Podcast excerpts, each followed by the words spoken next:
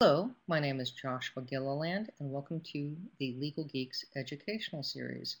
I'm the blogger for Bowtie Law, a blogger for the Legal Geeks, and today we're going to be discussing one of the biggest issues in electronic discovery.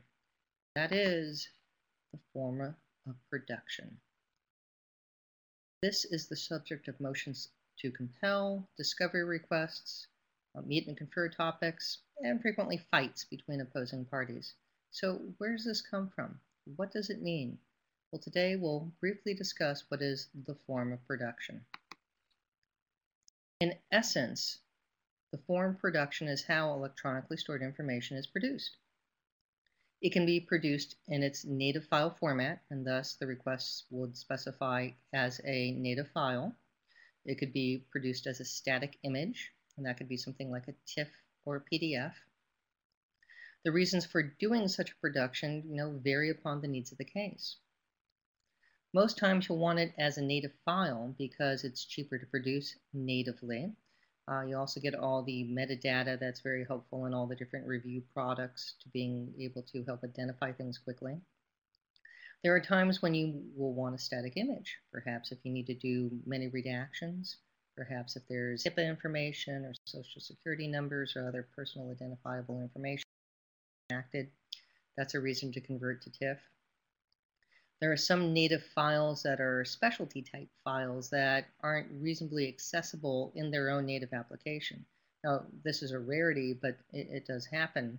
And in such a situation, you might want it produced as a static image, so that way it can go into a review platform, so you don't need to purchase special software in order to be able to look at the file in its native application. So let's examine the code sections that control the form of production. In federal courts, governed by the Federal Rules of Civil Procedure, we look heavily to Rule 34 and Rule 45 for third-party requests. We spend a lot of time looking at Rule 34 for all the party requests, and third-party requests with Rule 45 can get exciting when we're dealing with, say, service providers that could fall under the Stored Communication Act. But more on that on another time. So let's break down Rule 34. Electronically stored information is discoverable. That's very established. We've been dealing and living with that for over 6 years now. Electronically stored information is subject to production under Rule 34A.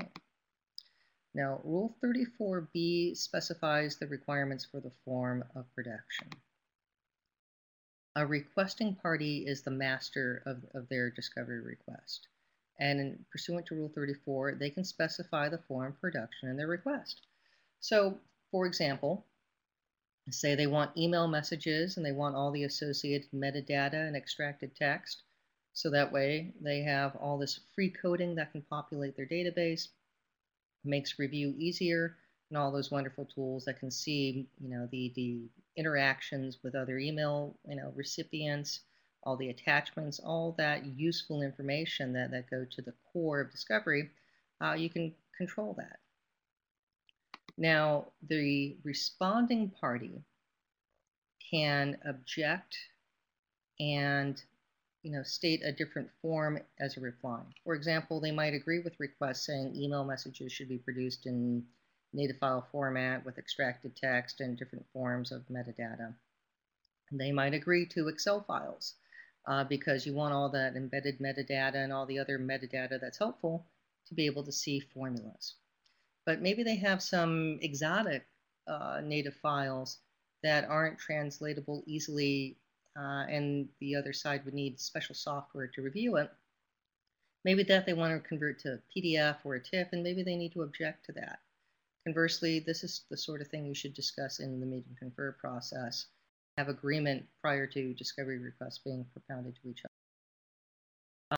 other. However, if the requesting party does not state the form of production, the responding party can state that the form in their reply, but they cannot degrade searchability. People get into a lot of trouble with that.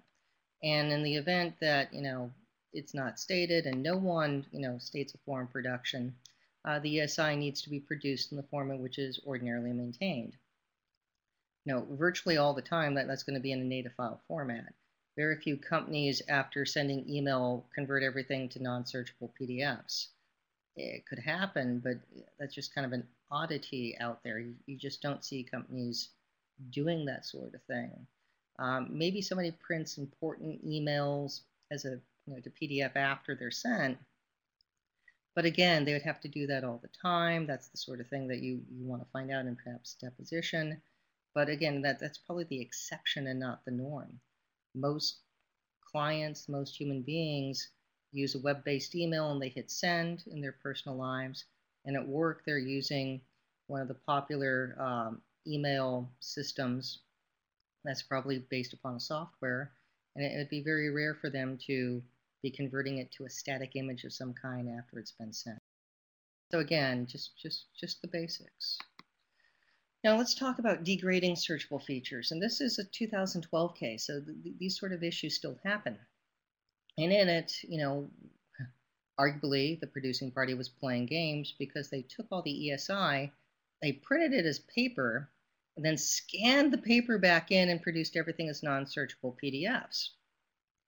The court didn't care for these shenanigans and found that the ESI was not produced as a reasonably usable form, because it was non-searchable. Arguably, it was degraded because they took something that was fully searchable in its native application, printed it, so they killed a lot of trees in the process, and then scanned it back in.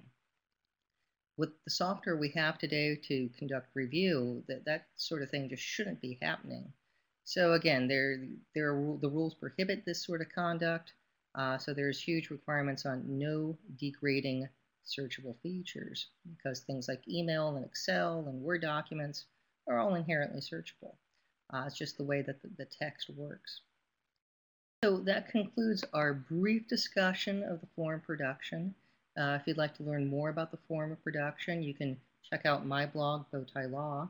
You can also check out Jessica Menderson's blog, eDiscovery Matters, as we both discuss these issues. And be sure to check back into the Legal Geeks as we discuss all things geek and the law. Thank you, and have a wonderful day.